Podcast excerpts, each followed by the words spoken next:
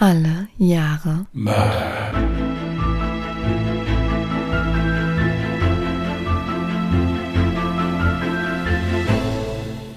Herzlich willkommen zu Alle Jahre Mörder, der True Crime Podcast mit Christian, hallo.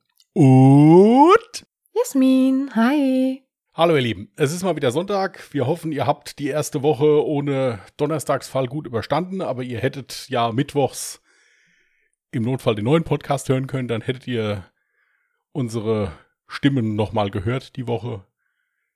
Da erzählen wir euch aber jetzt kurz nochmal was zu. Ja, also wie der Christian es schon gesagt hat, seit Mittwoch ist unser neuer Podcast ungedingst online. Wir können zum jetzigen Zeitpunkt noch nicht genau sagen, wo er überall online ist. Wir wissen zu 100 Prozent, dass er auf Spotify veröffentlicht wurde und auch auf Amazon Music. Und natürlich kann man das ja auch auf unserer Hosting-Seite Podigy auch sich anhören. Und wenn ihr Lust habt, könnt ihr gerne mal reinhören. Wie gesagt, heißt er Ungedingst. Und worum geht's in diesem Podcast? Wir hatten ja gesagt, dass wir in diesem True Crime Podcast nicht so viel privat plaudern wollen. Und manchmal passt es ja auch einfach gar nicht zu den Fällen, wenn wir jetzt die ganze Zeit hier am Runkerkern wären oder so. Darum haben wir jetzt entschlossen, einen neuen Podcast zu machen. Und warum haben wir uns für den Namen Ungedingst entschieden? Einfach deshalb, weil er komplett ungeplant, ungeskriptet, unperfekt und vor allem ungeschnitten ist. Also wer Interesse hat, kann da gerne mal reinhören. Da würden wir uns natürlich sehr freuen. Apple Podcast, dieser etc. pp. Das wird natürlich alles noch folgen. Das dauert natürlich immer erst, bis es freigeschaltet wird. Also von daher würden wir uns freuen, wenn ihr reinhört. Und wenn ihr uns auf Spotify hört, würden wir uns natürlich auch wahnsinnig über eine Bewertung freuen. Das geht auch ganz schnell. Einfach nur auf die Sterne raufklicken und schon ist es fertig. Ja, also Apple Podcast habe ich jetzt eben nochmal geguckt, kurz vor der Aufnahme, da war es also noch nicht freigeschaltet. Wie gesagt, wir äh, haben das da alles eingereicht. Das dauert immer. Spotify war relativ schnell. Ich glaube, wir hatten hochgeladen und 20 Minuten später Ja. war schon die Bestätigung da. Ähm, das kommt alles, wie gesagt, es ist eingereicht, dauert ein Momentchen immer. Und äh, dann ist es hoffentlich alles da. Das Problem ist, wir können es auch nicht bei allen Plattformen nachvollziehen, weil man sich dann da registrieren müsste. Und äh, aber laut unserem Hoster ist es überall eingereicht. Also insofern dürfte es dann im besten Fall da auch überall zu hören sein dann. Genau. Ja. Das ist immer mittwochs. Laden wir hoch, ja? Ja, ich denke, wir haben uns so für Mittwoch entschieden. Genaue Uhrzeit hatten wir gar nicht gesagt. Nee, kommt immer drauf an, wie wir halt fertig werden. Also insofern ist es irgendwann mittwochs. Hm, genau. Und dann könnt ihr, wenn ihr wollt, anhören, wird uns sehr freuen. Wir versuchen das auch wöchentlich zu machen, dann ist die Zeit bis zum Sonntag nicht ganz so lang für diejenigen, die dann schon entzügig werden. Genau. Und jetzt schwenken wir direkt wieder über zum True Crime, oder? Okay, wir fangen an mit einem kleinen Geständnis meinerseits. Ich habe 1949 gezogen und so sehr ich mich auch bemüht habe, ich habe keinen Fall gefunden, der nur 1949 stattgefunden hat. Das Problem hattest du ja letztens auch schon mal.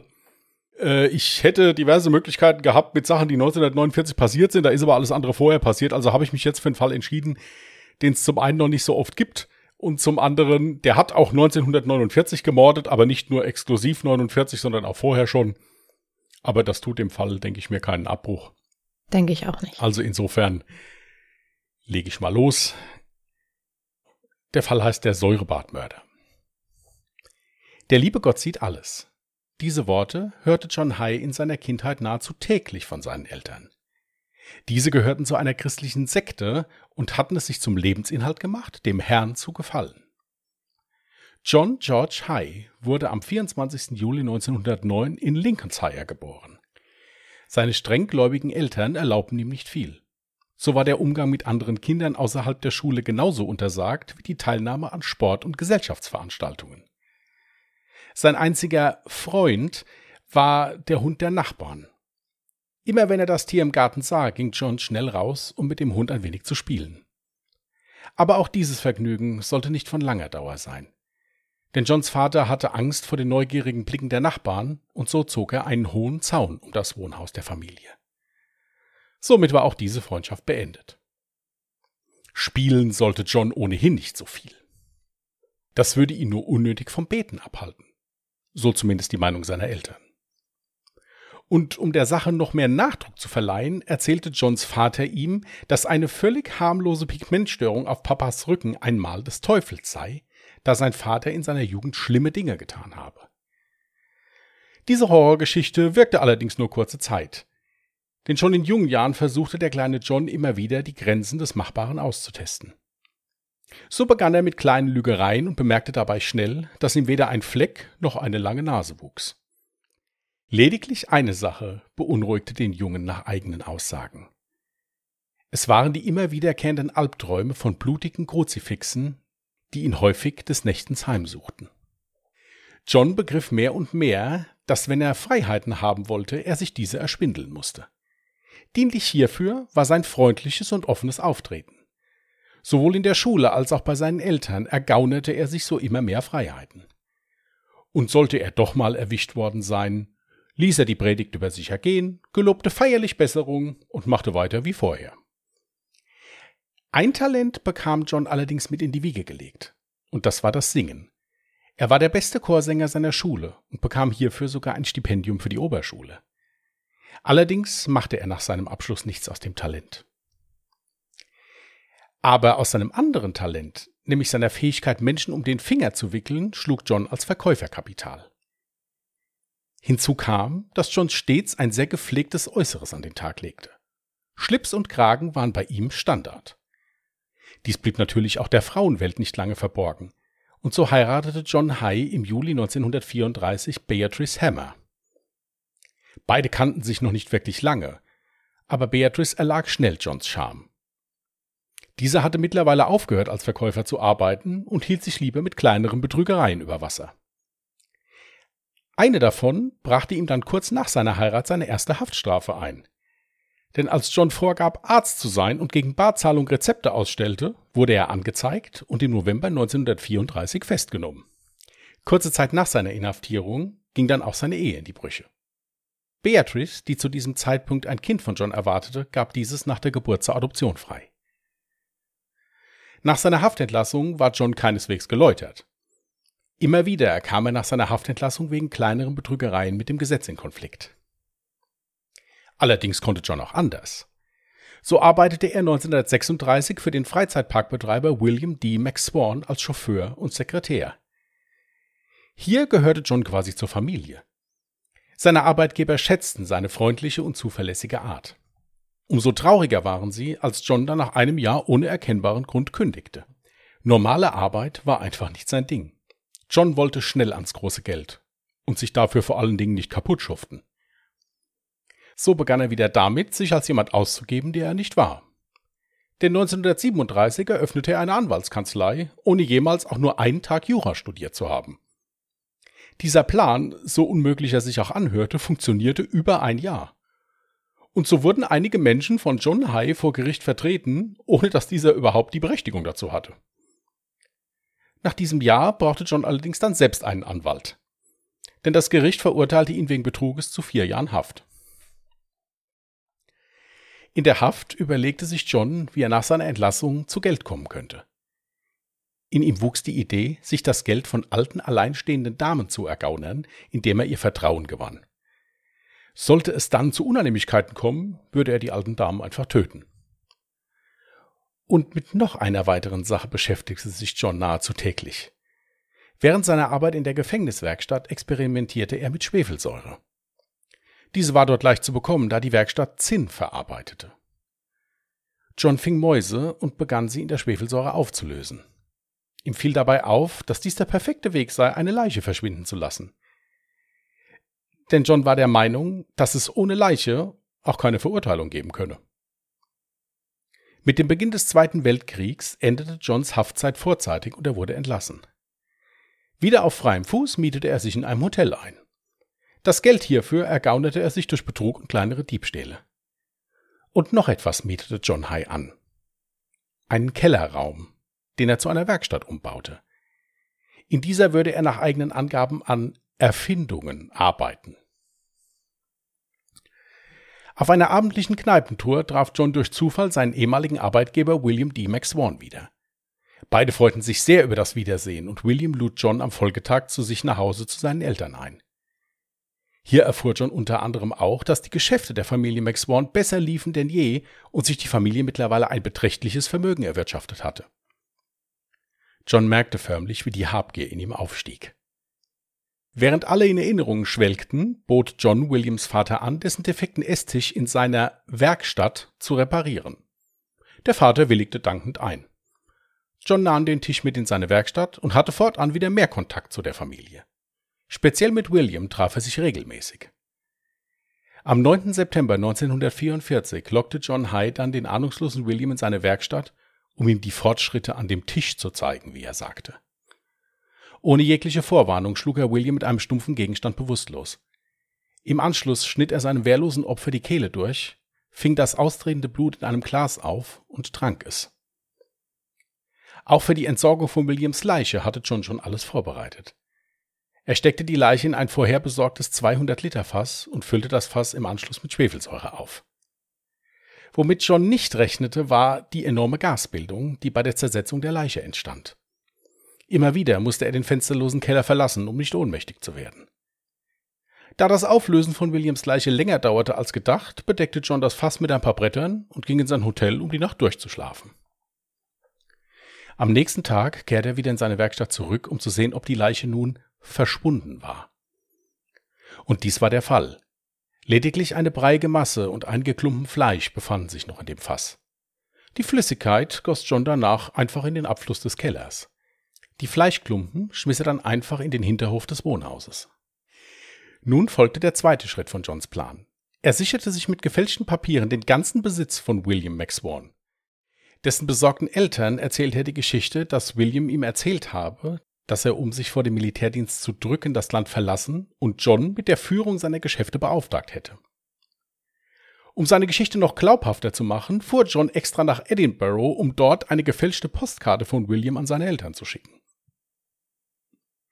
Lange hielt der erworbene Reichtum jedoch nicht an. John verfiel mehr und mehr dem Glücksspiel und brachte sein Vermögen innerhalb kürzester Zeit durch. Auch Williams Eltern schöpfen mehr und mehr Verdacht, dass mit dem einstigen Freund der Familie etwas nicht stimmen könnte. Als die Situation von John High immer brenzliger wurde, lockte er Williams Eltern ebenfalls in seinen Keller und erschlug beide mit einem Hammer. Auch ihnen schnitt er die Kehle durch und trank ihr Blut. Und auch die Art der Leichenentsorgung wurde beibehalten.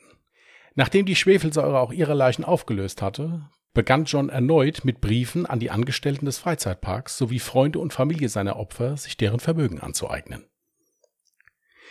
Diesmal schrieb er, dass sich das alte Ehepaar dazu entschlossen habe, ihren Lebensabend im Ausland zu verbringen und ihn zum alleinigen Verwalter ihres Vermögens machte. Aber auch dieser Geldsegen hielt nicht lange an. Die Hotelkosten und Johns ausschweifendes Leben minimierten das beträchtliche Vermögen der Familie McSwan innerhalb kürzester Zeit. Da John nun Gefallen an seiner Art des Geldverdienens gefunden hatte, suchte er sich im Sommer 1947 sein nächstes Opfer. Dr. Archibald Henderson und seine Frau Rose wollten eines ihrer Häuser verkaufen. John trat als solventer Käufer auf und versicherte dem Ehepaar, dass er ihr Haus kaufen wolle. Lediglich auf die Geldmittel hierfür müsse er noch etwas warten. Archibald und Rose waren so begeistert von dem freundlichen jungen Mann, dass sie ihm sogar anboten, bis zum Einzug in das Haus bei ihnen zu wohnen. Sie ahnten nicht, dass sie damit ihren Mörder bei sich einquartiert hatten. Am 12. Februar 1949 lockte John zunächst Archibald in seine Werkstatt und erschoss ihn mit einer zuvor gestohlenen Pistole. Anschließend rief John Archibalds Ehefrau Rose unter dem Vorwand, ihrem Mann ging es nicht gut herbei, und tötete auch sie mit einem Kopfschuss. John löste die Leichen des gutgläubigen Ehepaars in Schwefelsäure auf und schrieb im Anschluss einen 15-seitigen Brief an den Bruder von Rose. Hierin schrieb er, dass sich beide nach Südafrika abgesetzt hätten und ihm alle Besitztümer vermachten. Es wurden erstaunlicherweise keinerlei Fragen gestellt und John kam wieder mit seiner Masche durch. Als dann das Glücksspiel wieder alles an Geld aufgefressen hatte und John sogar anfing, aufgrund seiner Spielsucht Schulden anzuhäufen, musste ein neues Opfer her. Im Januar 1949 lernte er im Restaurant seines Hotels die 69-jährige verwitwete Rentnerin Henrietta Helen Olivia Roberts Durant Deacon kennen. Die ältere Dame erlag sofort dem Charme des Säurekillers. Dieser gab an, ein erfolgreicher Geschäftsmann zu sein. Einen solchen konnte Henrietta gerade gut gebrauchen. Denn sie wollte ihre Idee über die Herstellung künstlicher Fingernägel verwirklichen und suchte hierfür noch einen Partner mit Erfahrung in der Geschäftswelt. Unter dem Vorwand, alles mit ihr besprechen zu wollen, lockte John Henrietta am 18. Februar 1949 in seine Werkstatt und schoss ihr aus nächster Nähe in den Hinterkopf. Anschließend wurde auch Henriettas Leiche Opfer der Säure. Was John jedoch verärgerte war, dass er diesmal nur eine geringe Summe Geld sein eigen nennen konnte. Denn so vermögend, wie er dachte, war die alte Dame gar nicht. Um nicht in Verdacht zu geraten, erkundigte sich John am Tag nach der Tat bei einer Bekannten von Henrietta über deren Verbleib. Diese sagte ihm, Henrietta habe erzählt, dass sie sich mit John in seiner Werkstatt treffen wollte. John leugnete dies sofort und bat der besorgten Freundin an, sie zur Polizei zu begleiten. Hier war John den Beamten allerdings etwas zu besorgt und harmlos. Einer der Polizisten sah sich sein Vorstrafenregister genauer an und somit geriet er in dringenden Tatverdacht. Auch eine Durchsuchung von Johns Hotelzimmer und seiner Werkstatt wurde zügig durchgeführt. Und die Beamten wurden fündig. In Johns Werkstatt fanden sie neben der Handtasche von Henrietta und Beutestücke aus dem Besitz der McSwans auch noch nicht aufgelöste Teile von Henriettas Leiche.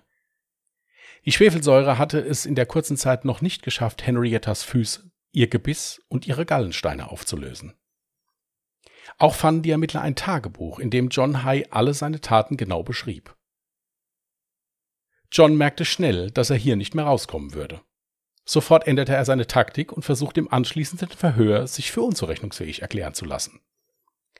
Er gab an, dass er die Taten nur begangen habe, um das Blut seiner Opfer zu trinken, weil ihm dies in seinen Träumen so befohlen wurde. Auch gab er an, dass die strenge Erziehung seiner Eltern ihn zum Mörder habe werden lassen. Er wies alle Schuld von sich und beteuerte, selig krank zu sein. Auch sein Verhalten während der Verhöre und während des Prozesses passte er dem an. Diese Meinung teilten die Gutachter allerdings in keinster Weise. Und auch der Richter hielt John High für voll schuldfähig. Und so wurde er am 18. Juli 1949 zum Tode durch den Strang verurteilt. In seiner Zeit in der Todeszelle schrieb er noch seine Memoiren und beharrte weiterhin auf seiner Aussage, geisteskrank zu sein. Am 10. August 1949 wurde John High im Gefängnis von Wandsworth gehängt. Ja, ein sehr interessanter und ziemlich ekelhafter Fall, den du jetzt gerade vorgetragen hast. Ich habe mich auch direkt gefragt, ob das vielleicht der erste Mörder war, der seine Opfer auf diese Art und Weise verschwinden ließ. Das kann ich dir jetzt nicht sagen. Es hat mich so äh, so spontan an, an meine Lieblingsserie erinnert, ist ja Blacklist. Mhm. Und da gab es eine Folge, die hieß der Stew Maker. Okay. Also Stew Maker ist ja ein Topf, also mhm. Irish Stew. Äh, der hat das auch gemacht. Der hat, also den konntest du anheuern und dann hat der Leute verschwinden lassen. Auf die gleiche Art und Weise. Okay. War das nicht auch bei Breaking Bad mal Teil? Die Serie habe ich nicht gesehen, das kann ich nicht sagen. Was? Okay. Nein, habe ich nicht gesehen. Ja gut, ich habe äh, Blacklist nicht gesehen. Ja, schon ziemlich widerlich. Ich, es kann natürlich auch sein, dass natürlich sämtliche Filme, Serien etc. natürlich immer sich ja Ideen von eben richtigen True Crime Fällen holen. Das ist ja nicht das erste Mal, dass jetzt ein Kriminalfall tatsächlich irgendwie verfilmt wurde oder sich die Idee daher geholt wurde.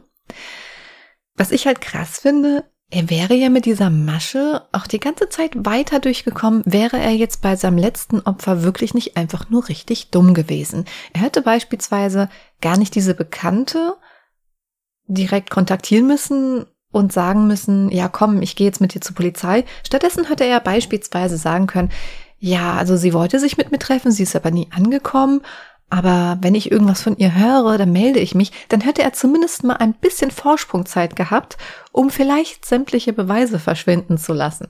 Ja, gut, dieses Öffentlichkeit herstellen hat er ja eigentlich immer gemacht. Ja. Der hat die Leute umgebracht und hat dann da Briefe geschrieben, Freunde angerufen, gesagt, ja, die sind weg und so weiter. Das hat er ja eigentlich immer gemacht.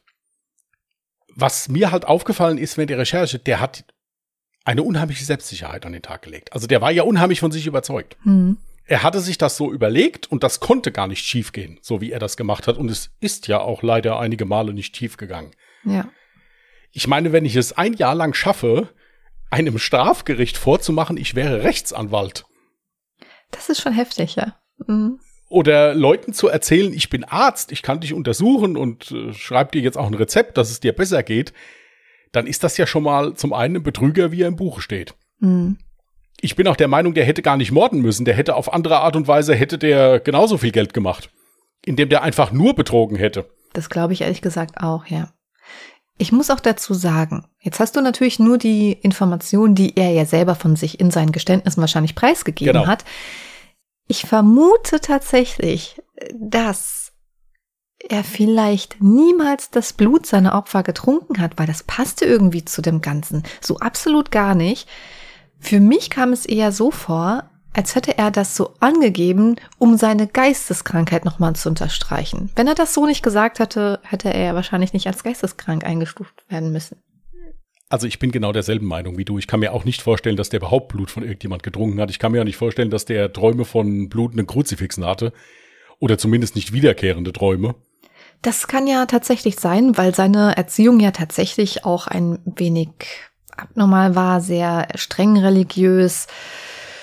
Ja, das, aber ich muss auch dazu sagen, wir haben ja schon oftmals darüber diskutiert, ob die Kindheit und die Erziehung was damit zu tun hat, mh, ob man dann halt später zum Mörder wird oder halt generell auffällig wird. In dem Fall muss ich jetzt aber ganz ehrlich sagen, natürlich, er hatte eine richtig kranke Kindheit, eine sehr traurige Kindheit. Allerdings glaube ich nicht, dass diese für seine Taten verantwortlich ist. Also mir, für mich kam es so vor, als hätte er wirklich einfach generell nur aus Habgier gehandelt. Ist auch meine Meinung, ja. Ist auch meine Meinung. Der hat natürlich anfänglich ja versucht, in Anführungsstrichen gewaltlose Betrügereien zu machen und wollte dann halt eben immer mehr Geld. Und hat dann halt gemerkt, okay, wenn ich mir jetzt den ganzen Besitz von jemand aneigne, ist es deutlich mehr, als wenn ich nur einen Teil mir davon ergaunere in irgendeiner Form. Ich meine, er legt ja dabei auch eine ziemliche Kaltblütigkeit an den Tag. Also gerade wenn man jetzt sieht, diese Familie McSwan, Ach, das hatte ich mir auch aufgeschrieben. Ich musste nämlich auch dazu sagen, die Familie McSwan, die war ja im Prinzip sowas wie eine richtige Familie erstmal für ihn. Das war ja das erste Mal, dass er ja wirklich Fürsorge und Liebe erfahren hat. Und dann diese Familie zu ermorden, nur um an das Geld ranzukommen, das ist für mich halt einfach so richtig kaltblütig, emotionslos und das unterstreicht halt wirklich nochmal, er war nicht geisteskrank, sondern hat halt wirklich nur aus reiner Habgier gehandelt. Ja, das war wie gesagt eine Schaustellerfamilie, der ein ganzer Freizeitpark gehört hat. Und bei diesen Schaustellern, das ist ja eh so familiär, ja, mit ihren Wohnwagen und immer eine feste Truppe. Und es war wirklich so, dass der da also echt komplett zur Familie schon fast gehört hat. Mhm. Und die Familie auch fürchterlich traurig war, als der dann nach einem Jahr gekündigt hat einfach und ist gegangen. Also der hätte da bestimmt auch so Karriere machen können irgendwie und Ja, eben, vor allem, wenn die Familie dann später ja auch eigentlich ziemlich vermögen war, ne? Genau, der Sohn, also dieser William D., der war ja auch so in etwa in seinem Alter. Also insofern hätten die sich auch so wunderbar arrangieren können. Der hat ihn ja sehr geschätzt. Also insofern, das fand ich also schon krass. Natürlich ist es generell immer krass, wenn man Menschen aus Habgier umbringt, aber wenn das jemand ist, den ich gut kenne, der mir ja auch eigentlich nur Gutes getan hat, mit dem ich gute Erinnerungen verbinde, den dann wirklich so zu täuschen und den dann da hinterrücks äh, zu erschlagen, das ist halt an Kaltblütigkeit, meiner Meinung nach, ist das fast nicht zu überbieten. Ja, da gebe ich dir absolut recht. Ich habe mich auch die ganze Zeit gefragt, warum hat er denn sich nie irgendwie eine Wohnung angemietet oder sich ein Haus gekauft? Ich meine, er kam ja auch tatsächlich ähm, einige Zeit lang zu Geld. Warum hat er sich die ganze Zeit in irgendeinem Hotel einquartiert? Ja, das kann ich dir beantworten, weil er ein sehr fauler Mensch war und es geschätzt hat, dass das Zimmer aufgeräumt wurde und geputzt wurde und er das nicht selber machen musste. Ah. Wie wär's mit einer Haushaltshilfe? Ja, hatte er ja da dann in dem Hotel. Ja, aber hätte er sich ja auch so engagieren können in seinem eigenen Heim. Ja, natürlich, aber das war für ihn so angenehm. Er hat dann das Geld, was er da mehr bezahlen musste, dann halt lieber in seine Werkstatt investiert. Und das war generell auch so ein bisschen so ein Lebemann. Also der ist jeden Abend auf die Piste, Mhm. ja, und ist ja dann hinterher dann auch dem Glücksspiel ziemlich verfallen. Mhm. Aber das war schon jemand, der für sich relativ schnell beschlossen hatte, ich will viel Geld verdienen, ich will mich dafür aber nicht kaputt machen. Ist er denn vor seinem ersten Mord auch schon dem Glücksspiel verfallen gewesen? Laut dem, was ich jetzt gelesen habe, ist es so, dass das, dass er da natürlich auch gespielt hat, aber jetzt nicht so heftig und dass das immer exzessiver wurde, je mehr Geld er halt eben hatte. Mhm. Und gerade bei diesen Max Swans, da hat er sich natürlich ordentlich Geld angeeignet. Also die sind wirklich sehr erfolgreich geworden und hatten dann auch Immobilien diverse angekauft und die halt vermietet oder restauriert oder so. Und das hat er sich ja alles rübergezogen. Ja.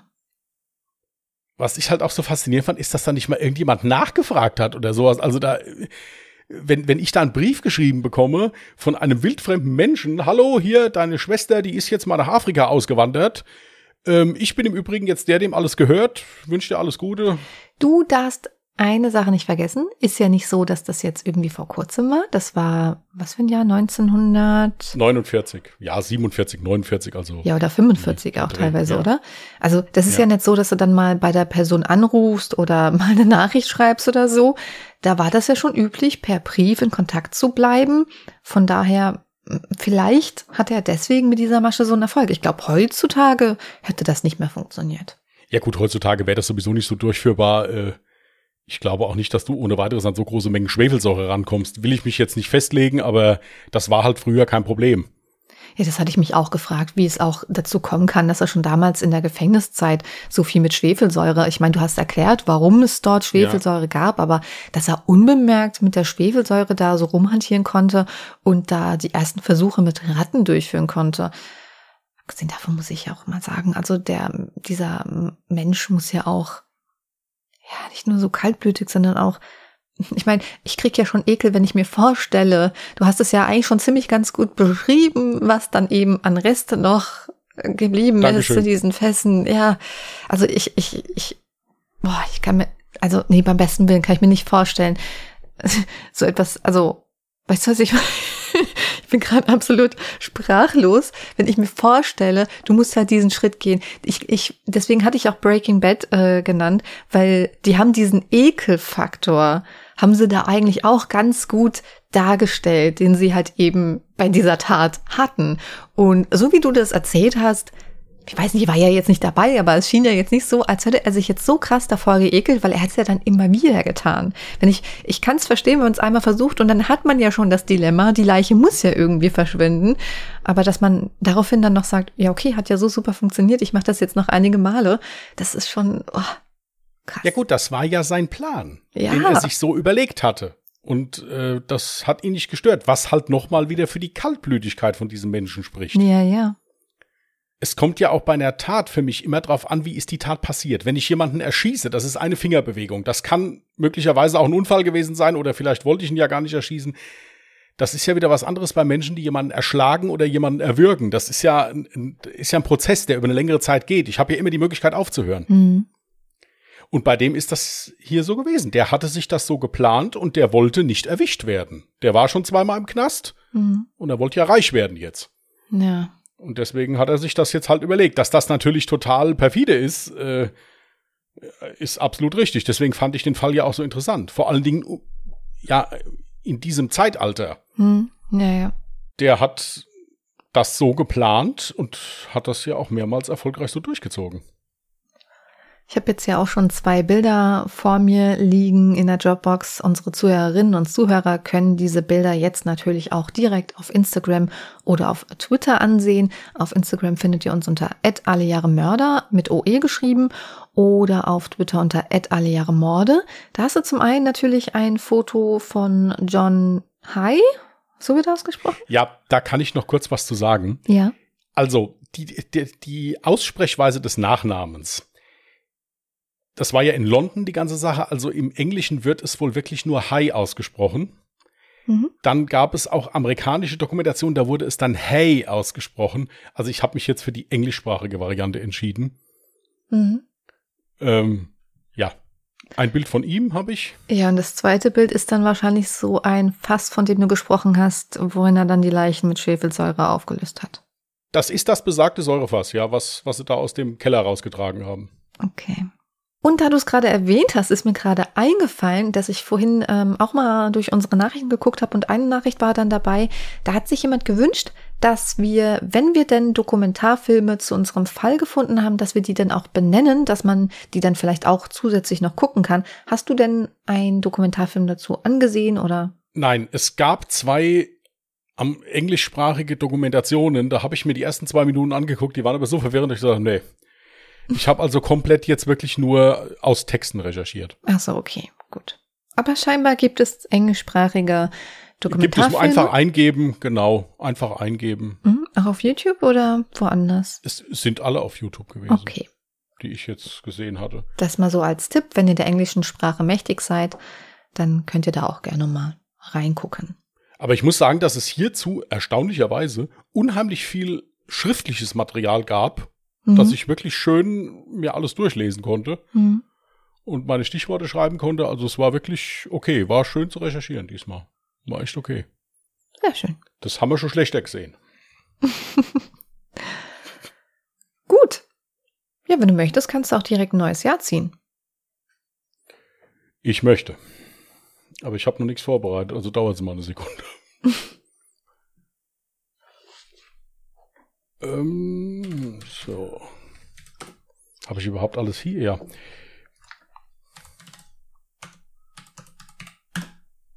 So. 1952. Das hatten wir tatsächlich noch gar nicht. Na gut. Dann haben wir es jetzt.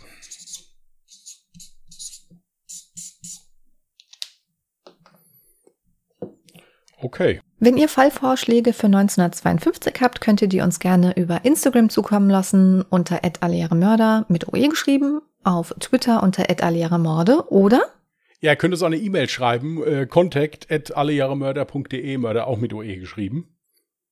Das war's eigentlich im Großen und Ganzen. Wie gesagt, wenn ihr Lust habt, hört gern mal unseren neuen Podcast an, würden wir uns sehr freuen, auch über Rückmeldungen. Da werdet ihr verzweifelt eine Instagram-Anschrift oder so suchen. Ihr könnt uns gerne über alle Jahre Mörder da anschreiben mit Gedankenanregungen dazu oder bei unseren privaten Profilen. Mhm. Da haben wir jetzt nicht noch einen Instagram-Account für gemacht, noch keine E-Mail-Adresse. Also sind ja, sind ja wir. Ja, und wir haben noch keine Abteilung, wo mehrere Leute arbeiten. Also beantworten sowieso immer wir beide.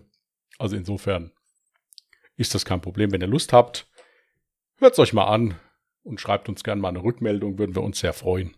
Genau. Ja, dann wär's das fast. Jasmin ist nächste Woche dran. Mhm.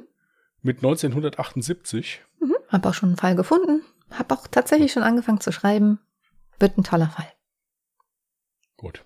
Ich fange da wieder an zu suchen. Das mache ich ja besonders gerne. Und äh, dann schauen wir mal, was bei rauskommt. In diesem Sinne wünschen wir euch einen ganz ruhigen Wochenstart. Passt gut auf euch auf.